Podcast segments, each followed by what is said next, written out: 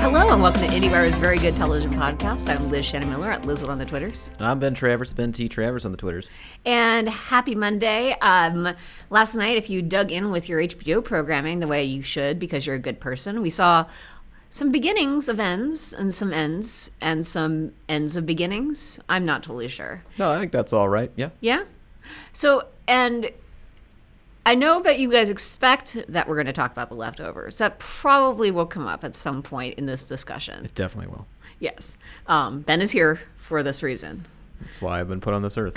to talk about the leftovers. I don't have a purpose in eight weeks, guys. So if you got any pressing business to attend to with me, I, I, I don't know what it could possibly be, but, you know, send those queries my way. Yeah.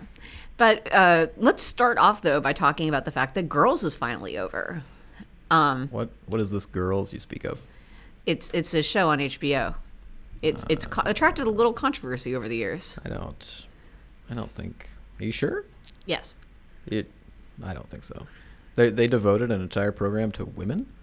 I know. It feels weird. That feels unprecedented. I feel like we should honor this show by, by talking about it, perhaps even instead of talking about other important television shows, or at least focus on it strongly. Um, That's a pretty big deal. It's over. yeah. It's ended. Yes. There's no more girls. Yes. What did they have like do they have a replacement show ready? Oh, Uh, Big Little Lies. No, wait, that's over too. Yeah. Um, what's in so this morning so far, I've I've described to Ben the plots of the following things. Um, I've described uh, what happened in the Scandal hundredth episode last night.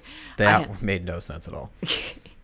I've described uh, the girls' finale, and I've also described. Uh, I've also described the plot of the book. Um, the mo- there's a monster at the end of this book from. Sesame Street. It's true. Liz has been recapping all morning. Yes, It's been kind of strange since we don't do recaps at IndieWire. we don't. Well, not not like on the actual website, Right. But I'll explain things to you. It's true. I need it often. And- It- obviously. Without going too much into spoilers, Ben, what was your reaction to my attempt to explain what happens at the end of the girls? Um, At the end of the girls. how did you? I think you framed it by saying my face should be on a poster for skeptics or something. Or Um, you should be. You could be the cover of Skeptical magazine. That's it. Much better.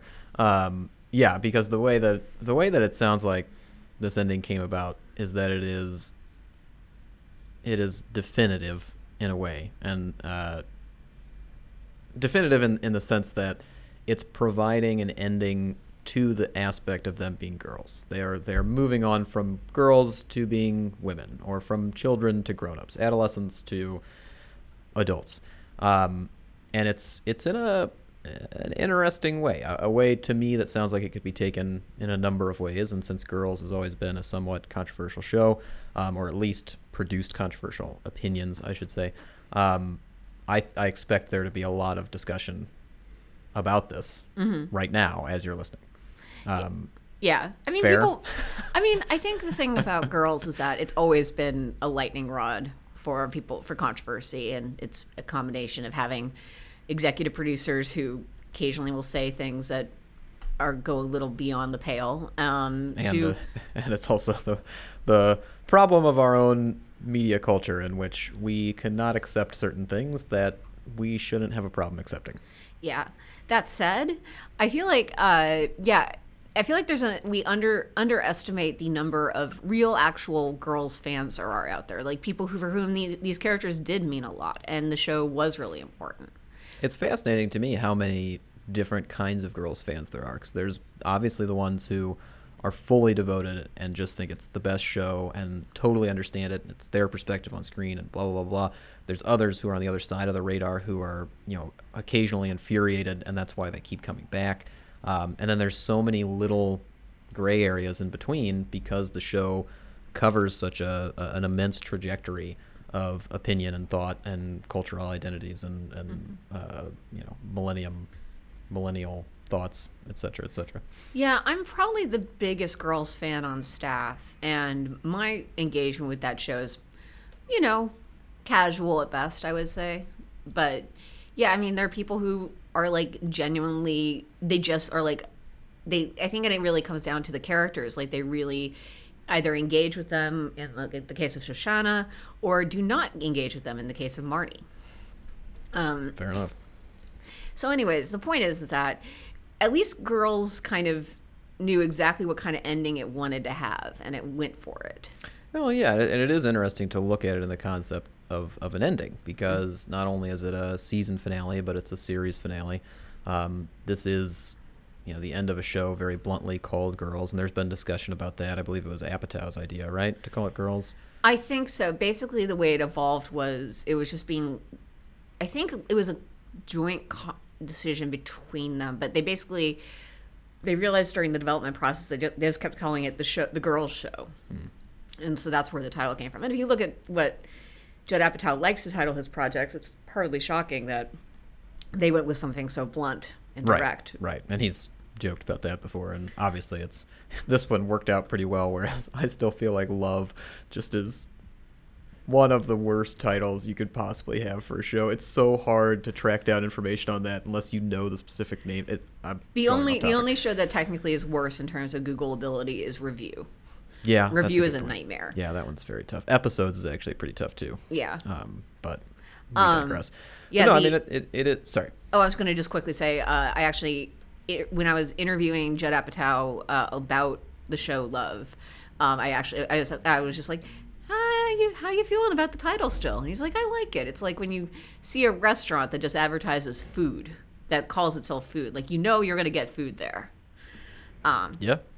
It's. I mean, it's all encompassing. yeah.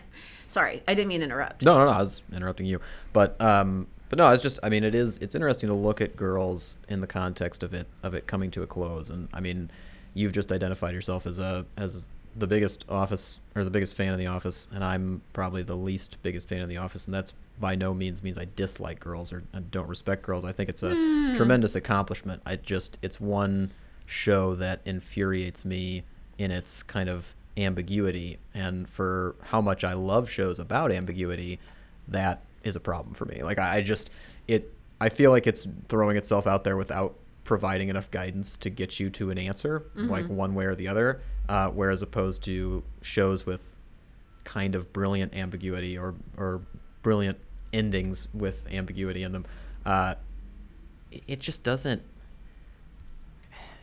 it, it leaves it open without giving me the knowledge that it understands what it's doing. and I think that that's I I feel like the the I feel like that's a huge issue with the show. I've always felt like the show is at its best when you understand completely what the show thinks of its characters, and those those are that is not a consistent thing over the course of its run. Um, I mean, you can say all you want, like you can have like other characters call them assholes as much as you like, but you know these are still like the the core four women in the show like are still like our protagonists who we follow and all that. Yeah, Uh, no, I, that's the thing. Like, there's the the way that this speaks to a very specific audience, um, and obviously a very passionate audience. That's really what matters here. And the fact that it doesn't speak to me that way is not a reason to criticize it. It's it's more of a reason for me to abstain, which is what I've been doing. And that's why Liz was the one describing to me the ending of the series rather than you know me taking the time to watch it myself. Um, but it is it's important to have these discussions about endings because they're kind of the the the closing sentence. They're the they're the last thought. They're the mm-hmm. final word. You know, however you want to think about it. This is the when you think about the end of a show, that it is a strong impact and deciding when to end it and and how that ending comes about is a very big deal for a lot of different people and and it, it's different from show to show. Girls kind of had a, a setup with its title all along that it could end as soon as they weren't they didn't see themselves as girls anymore. They, they'd moved past that idea of adolescence. Um, but it, it also didn't have to end that way because everybody's kind of got a different idea of where these characters lie anyway. They've got a different kind of acceptance as to you know just how much they've grown or you know what it means to be a grown up or what it means to have you know more adult priorities. And there is a scene in the finale as again liz described to me that does seem to speak very directly to the idea that the idea that there are problems you have when you are younger that you do not have when you reach a certain age mm-hmm. and acknowledging that once you've hit that age is a wake up moment like that is a moment where you kind of sit back and, and look at yourself and you're like wow i I can't believe that's what I spent my time agonizing over, whereas now I'm agonizing over this.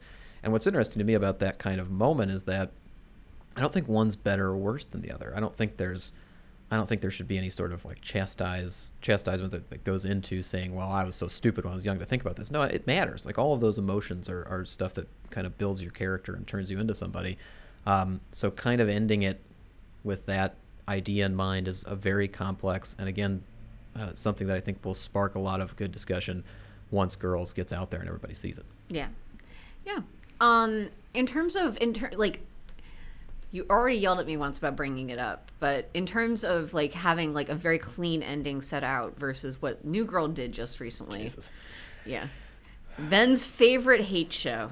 I, listen, I, I've gone over New Girl a number of times on this podcast, and I'm sorry for that. Um, but the problem with New Girl was never really its ending. It's it's a show. It's a show that always wanted to be friends. Um, and it never really quite got there. But even Friends had a had was a little bit reliant on the Ross Rachel dynamic, and that's what they always worked towards as their ending. After you got into like season five, season six, and, mm-hmm. and saw what was going, you knew the ending of the show was going to revolve around whether Ross and Rachel got together. You were just waiting it out. New Girls tried to sustain this idea with Nick and Jess, but their mistake was that they already did it. mm hmm Cece and Schmidt were the Ross and Rachel of New Girl. They just didn't fucking realize it while they were writing the show, or they did, and they somehow decided that it was important. That the only way they could figure out how to keep this serialized, serialized aspect of the show going was by creating another relationship or forcing another relationship. Um, and we don't know if New Girl's over. Like it, it ended a couple weeks ago with its season finale. Things happened related to both Cece and Schmidt and Nick and Jess. Again, the Cece and Schmidt stuff worked. The Nick and Jess stuff did not. Um, I went over this in the the finale two years ago when Schmidt and Cece got married, and it was so obvious that that was where it should have ended because that was the culmination of the show. Um, so yeah, it, it doesn't have a clear ending. They're forcing an ending on it, which has always been the problem with the show, because that the ending is the relationship. I don't know if this is the ending that they just gave us, but it still feels like even if it continues, the ending will revolve around Nick and Jess again. Like, and they're going to keep pushing that. So I don't think it needed that. I don't. I don't think it needs to have that kind of ending. It could have had a. It could have had like a Parks and Recreation ending where you just kind of get a glimpse of where these people are headed, and you trust that that's that it's going to be okay, and that you're going to feel and you're going to feel good about it because it's a sitcom. It's a comedy that, that that's what it's, it's designed to make you feel good, mm-hmm. um, and that's all it needed to do. But it's twisted itself into something ugly. Yeah, I mean it's it's never it's not. It's like kind of the worst case scenario when you like uh, Liz Meriwether talked about how she was asked, basically told, write like it's your last episode, or write write this like it could be your series finale. But she wasn't officially told that.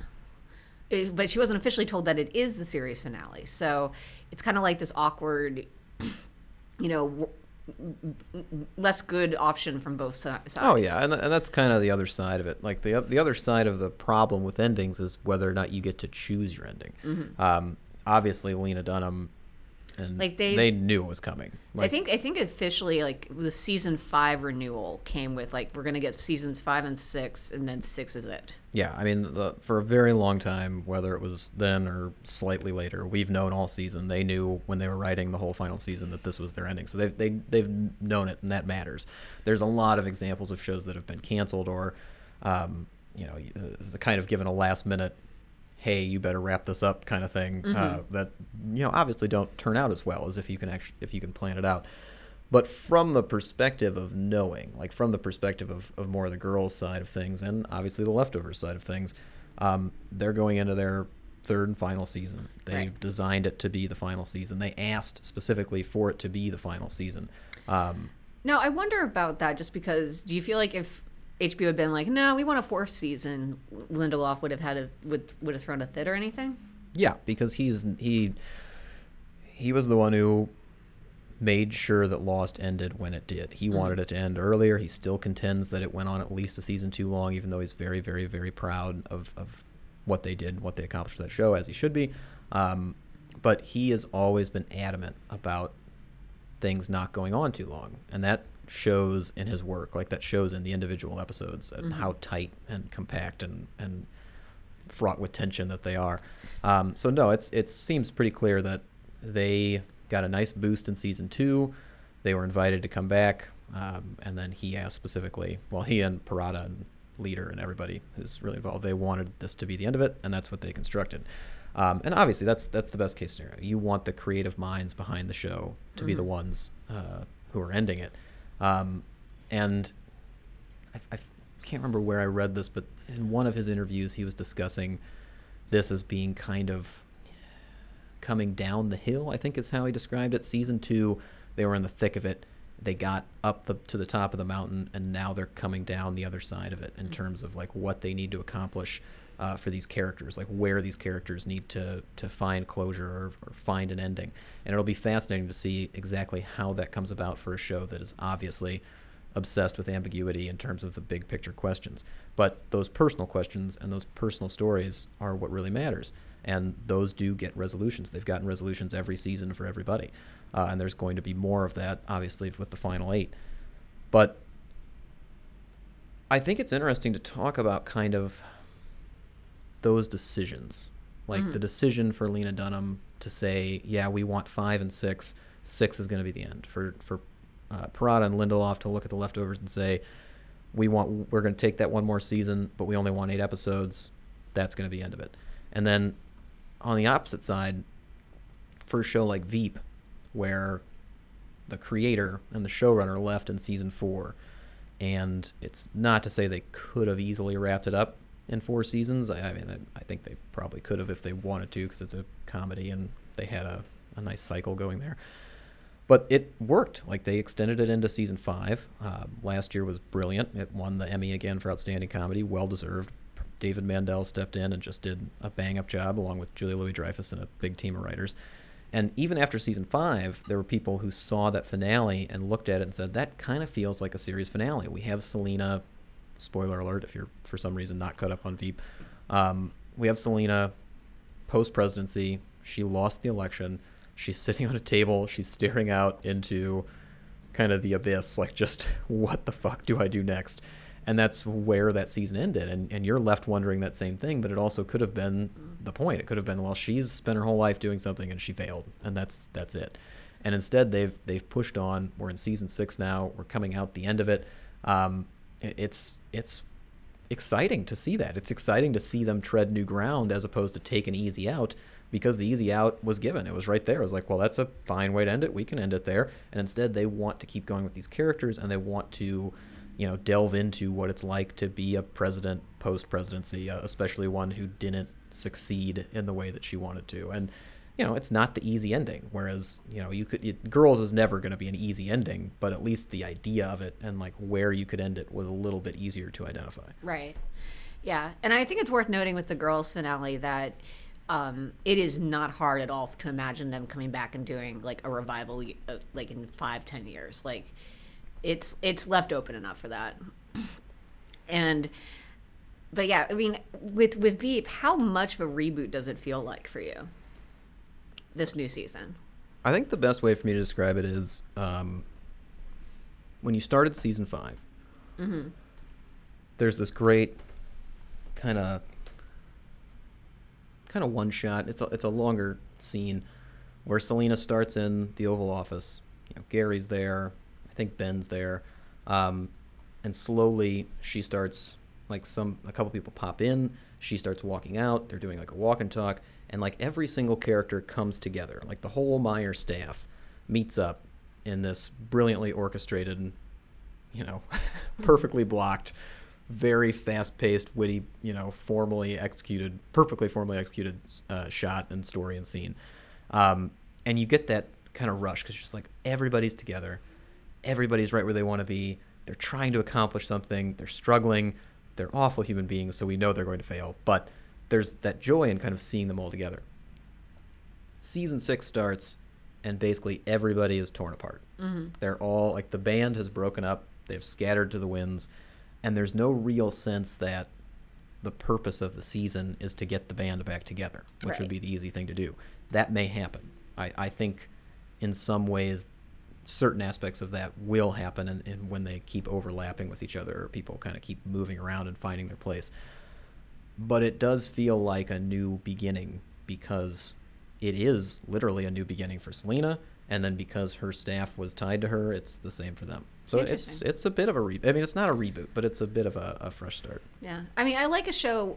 I feel like there's a danger with shows when they, especially like when they like try to go really dramatic in their season finales and they split up the entire team of whoever, and then like either it, there's it's always always really hard to balance how much time you spend reuniting people at the beginning of the next season.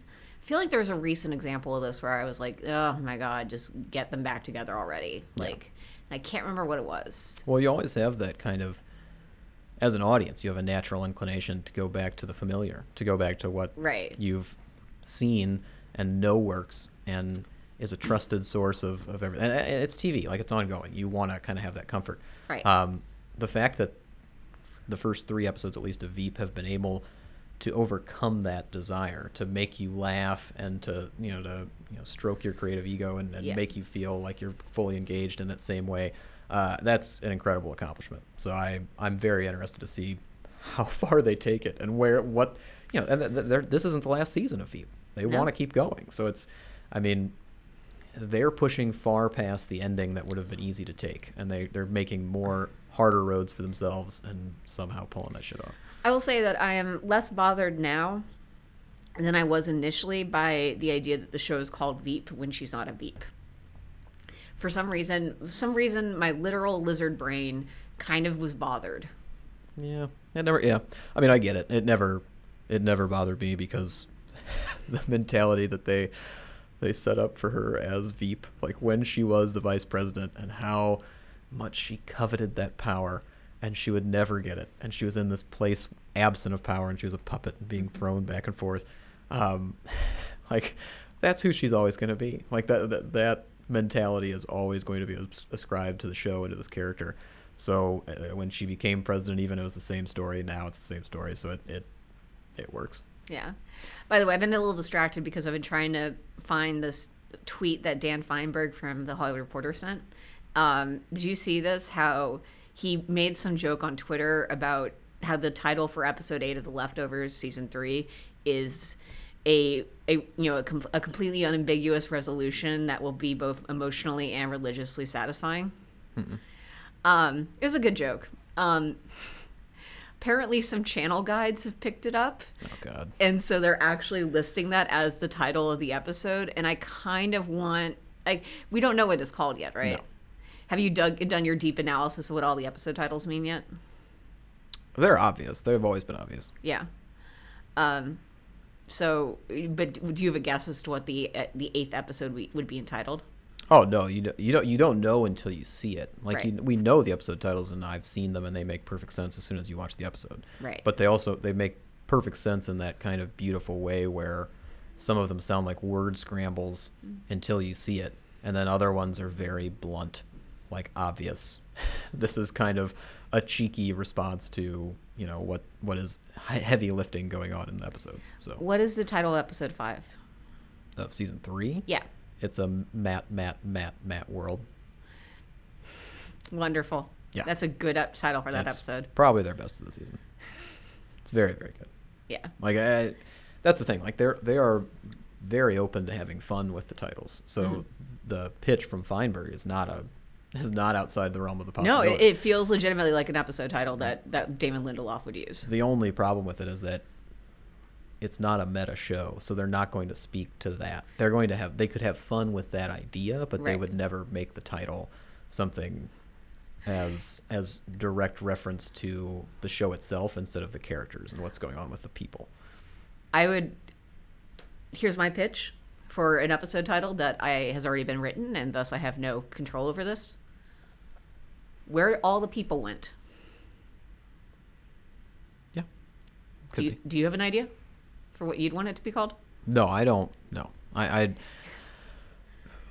I feel hypocritical saying this, considering for the first two seasons of The Leftovers, I wrote an ep- I, my episode reviews consisted of um, facts, facts, Sorry. questions, and theories, um, and then the theories portion to me was was it was more fun. I, I never really wanted even to be right about the theories, Mm-hmm. and this year I'm I'm not doing them because I mean, I, I kind of know most of what happens, so I don't want to to that is the consequence of getting Um, seven episodes at once. Right. Um, but also, it's the idea that you'd spend your time guessing or predicting the ending of this show doesn't speak. It speaks to the opposite of what you're supposed to be doing. Like you're not supposed to binge it, as Lindelof said. You're supposed to sit with it, and the the application of it is what matters, not the ending. Like the it's the it's the journey, not the destination. Um, so I know I will be happy with whatever they decide to do with it uh, in terms of an episode title and in terms of probably the ending itself. Um, but yeah, I, I'm, I've been spoiled on a couple of things, but I'm not not spoiled on that, and I'm happy. Are you? There's no way we're getting that screener, is there? No comment. Really? No Okay. idea. No comment. Okay, cool.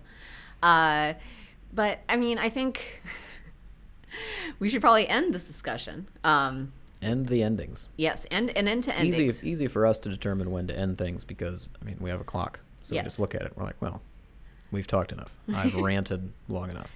Yes. But yeah, I mean, I think the idea of this is is an interesting subject, and to throw out a very controversial opinion that we will not elaborate on. Um, I do hope there is a Big Little Lies season two. Really? Absolutely. What now? What what kind of vision do you have for it? I don't have one, and the the the, the briefest explanation of this is for the night of. HBO is just letting Steven Zaillian sit there with his partner and figure out if there's a story for it. Right. And if they decide there is one, they will do it. That's it. And that's exactly how they're going to handle Big Little Lies. Like, of course, HBO wants more. Like, Right. it's a great show, and it made it. You know, it got a ton of great ratings. It's hopefully going to win a lot of awards. But if you, if we don't trust the people who created the first one to create more, then what the fuck are we doing here? Mhm. Like, I, I mean, it's one thing if it's like, if it's a true detective scenario and you're losing valuable members of of that consensus. But even that's an anthology series. So I let them do it. Let them do it. Well, The Night of did have a second season in its original UK version, Yeah. um, but it was a very different story. Yeah. Yeah. We'd probably just get Box and Turturro back if they went that approach. Well, again, it's not like it's whatever they want to do with it. They're not. They're not. uh, They're not required by the by the inspiration, by HBO, by anybody. It's their their story. They're going to run with it, and that I I can't think of a better way to approach storytelling. If they want to do it, let them do it. It's a be- beautifully privileged, uh, you know, not privileged on your part, but like having the privilege to have that uh, opportunity is yeah, really they, they earned it. Like these people earned it. They they've they made a great great first season of television, or they made a great block of TV, and if they want to do more, they should get to. That's the nice thing about TV. But you would prefer to see the same characters come back? I don't care how they want to do it. Hmm. However they want to do it is fine. Interesting. I'm just saying if they if they think there's more to this story, tell it. Yeah. But that only works if you have trust in the creators. Yeah. All right. I think like maybe we'll make the question of the week. Uh, you know how you feel about what about Ben's approach. Like you know, should there be a Big Little Lies season two? If you want to email Liz at IndieWire.com or Ben at IndieWire.com uh, to let us know, please do. And if you want the other very well reasoned side of that argument, Yeah. uh, Hanh Nguyen, uh, IndieWire's own, put out a great article about why there should not be more. Um, Yeah. So feel free to check that out on the site. Yeah. And in the meantime, Ben, what was the best thing you watched last week? Uh, best thing I watched last week was the Path season finale, Liz. Aw, And the best news I heard last week was that the Path was getting a season three. you were really worried about that. I was very concerned. I was very, very concerned. Uh, so I'm, I'm so excited that they're gonna they're gonna bring it back. It had a cliffhanger ending, um, so they and I remember talking with Jessica Goldberg, the creator, like way back Mhm. like, at the TCAs, and I asked her, I was like, "Hey, you did a cliffhanger here?" And she's like, "Yeah, we did." I was like, "Okay, well, here we go." Uh, so we'll get to see a, a nice uh, continuation of that, and it's it's a beautiful show. Um, I think it's a perfect partner in in spirit to the leftovers. So you've got that ending the week the leftovers started, uh, and then you watch some leftovers. Uh, you'll be able to watch *Handmaid's Tale*, which is something I'm sure we'll talk about soon. Um, there, there's a lot of great TV going on right now. If you uh, want a little bit of I don't know, religious storytelling, spiritual enlightenment, Oh well. heavy drama. Yep. Yay! Ben's favorite. Love it. Yep. Let's dig into those emotions. Uh-huh. Let's dig up those repressed emotions, people. Liz, what was the best thing you watched last week? The Handmaid's Tale. Figured. Yeah, I've been I've been not able to talk about it for a very long time, and I watched the first episode like at the end of December. Um, so this is Handmaid's Tale. Um, very good, very good show. Um, very, very, very good. Um, I will say that it is not as it is not while it technically takes place within a religious theocracy, um, the show is very not really engaged with issues of religion. Um, basically, it's like the the the biggest the biggest aspect of the religious art uh, concept is that beyond the fact that they're directly referencing the Bible with this you know new world order that that's been created but in just a very specific way. Like what's interesting is uh, something I think Bruce Miller was talking about at TCA's, which is the idea that it's not like they believe in like this is a very strict religious order that only believes in its own interpretation. So there's no room for outside thought. Um, Oh wow! I mean, that doesn't sound like anything related to Meyerism, where you're an outcast if you dare to question the the, the teachings of Stephen Meyer. yeah, you don't get dead quite so much in in, in the Handmaid's Uh, Tale. Wait, what? You don't get co- dead quite so much in the Path. Oh yeah, you do. It's a literal death sentence if you don't agree with the regime. Then Well, yeah, but I mean, we're getting into spoiler territory now. Okay. But I'm not yes, saying being is. being being the path is like there are literal death sentences handed out from from Meyerism as well. okay, but more in the Handmaid's Tale. I'm not. I'm not debating the more. I'm just saying there is a connection here. Okay, fair. Um, yeah. how religion affects our society and how we live is, is a theme of all of these shows. maybe I want to like sometimes you want to just call up Hulu and be like, "Is everything okay? Like, do you need to talk to someone?" Well, I, again, we we talked about this briefly before the podcast started, but I, I think the people who do engage in these stories, who create these stories, probably have the best, the most healthy mentality in terms of the discussion around it. Because I think you'd have to if you're going to live with it as long as they did and think it over as thoroughly and then create these monstrosities. Like Tom Perrotta, lovely, charming, very funny human being. Um, I, you know, he can never speak to somebody's mental health really, but uh, he seems like he's in great shape. So maybe the Hulu people are doing better than the rest of us. Maybe, but yes, The Handmaid's Tale is extraordinary. Um, I have watched the first three episodes, and I have links to more, and you'll be reading a lot more coverage on it. But our first review was went up this week and or last week as you listen to this, and yeah, it got cray. Um, but it's an you know cast is amazing. You know Elisabeth Moss, uh, Samira Wiley, Joseph Fiennes, Yvonne Strahovski, uh, Ann Dowd, your friend and mine. Um, all these great people, and it, it is just beautifully bleak show. Um, That's the only question I asked when I got that invite to the Handmaid's Tale premiere. I was like, "Is Aunt Dowd gonna be there?" And they're like, "Yeah." And I was like, "Okay, I'm coming." she's gonna see it. She's gonna be like Ben. Hope so. I mean, the Handmaid's Tale premiere is going to be hilarious because uh, I have always had a pretty firm like dislike of red carpets and working them, and I would say hypothetically out loud in the office like. There is no one I would do a red carpet for. Like, pretty much no one. And it turns out that's not true. I will do a red carpet because it's the only time they're going to let me talk to Margaret Atwood. Margaret Atwood is apparently the person that will get me to do a red carpet, which is fascinating to discover about myself. We But- all bend and break our own rules, Liz. Indeed. Ben, what's the next thing you're looking forward to? I mean, the leftovers. Obviously, You've seen all so much of it. there's at least one more, and I get to revisit least- it. At least one more. That's really exciting. yeah. Very exciting. But I- no, I, I'm actually um, I need to dig into uh, a new Lifetime series called Mary Kills People. Ah, you going to review that? Uh, yeah, I, I've spoken with a few critics uh, who are pretty high on it. Really? And they're, they, I think it was Maureen, I think it was Mo Ryan who put out something that said specifically, "Hey, I'm I'm calling your attention to this show. We need to pay attention to the show." And I was like, "All right, well, I mean, The Queen has spoken. I'm I'm gonna check that one out. Yeah, um, that's been on my list to check out as well. Um, it And looks really it looks really good. Sunday the 23rd. Yeah, premiere. Caroline Dhavernas is an amazing talent. She was amazing on the show Won- Wonderfalls. Uh, she had a very fun role in Hannibal, and a strong female director taking the reins and directing all the episodes. Yeah, I think that was the only thing I knew about it. Um, slash know about it. Right. So I'm very excited to go in blind. Love watching stuff blind. Cool. It's gonna be fun. So anyway, that's next for me. Uh, there's obviously so much content this week. Uh, Yeah. Fargo's coming back. I think people probably have heard of that. Yeah. right? Oh, yeah. But uh, but yeah, Liz, what uh, what else are you looking forward to? I'm going to keep the uh, Bryan Fuller connection going, and Sam, I'm very excited. I think I, I think I can. American Gods can be the next show I check out. That's not The Leftovers or The Handmaid's Tale. Um, but I'm looking forward to American Gods.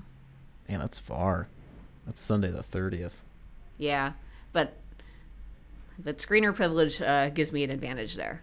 Well, no, yeah, right. I'm not, understandably, not. It, this is not outside of our realm of picking the next things we're looking forward to watching. Yeah. Uh, it's just, I always, it's always fun to look at the premiere dates, and then for me, it's looking at all the things that come out between some of the stuff, like where it's just like, wow, there's like eight shows we've got to review before that thing hits, and it's, I don't know. Anyway, Yeah, that'll be fun. yeah, By now, the embargo's broken on American Gods, Yeah. so I can say it's pretty good.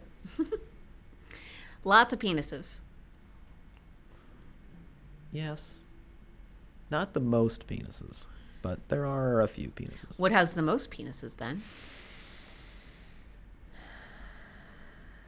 I really want to say the leftovers, but I'm not sure if that's true.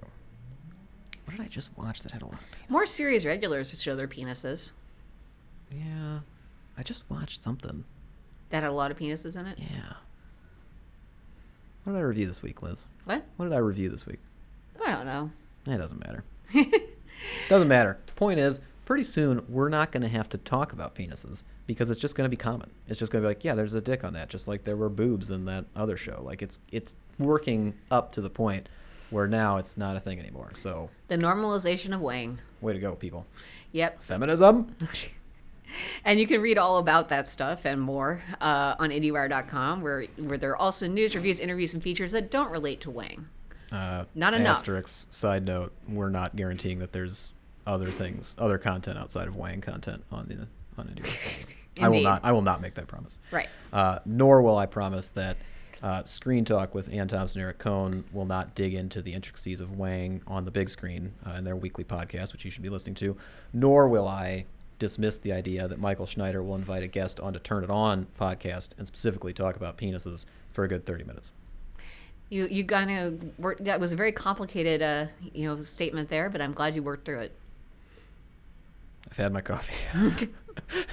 Great. which both inspires inspires the creativity that is soon doomed by my inability to follow through on it. Hooray! Hooray! Um, Huzzah! And you can find Ben writing all about this stuff and more on at Ben T. Travers. You can find Liz writing about it probably more than I do uh, at Lizlet. That's with an I and then an E. Correct. We'll be back next week. And in the meantime, you guys, Happy leftovers weekend. and keep watching television.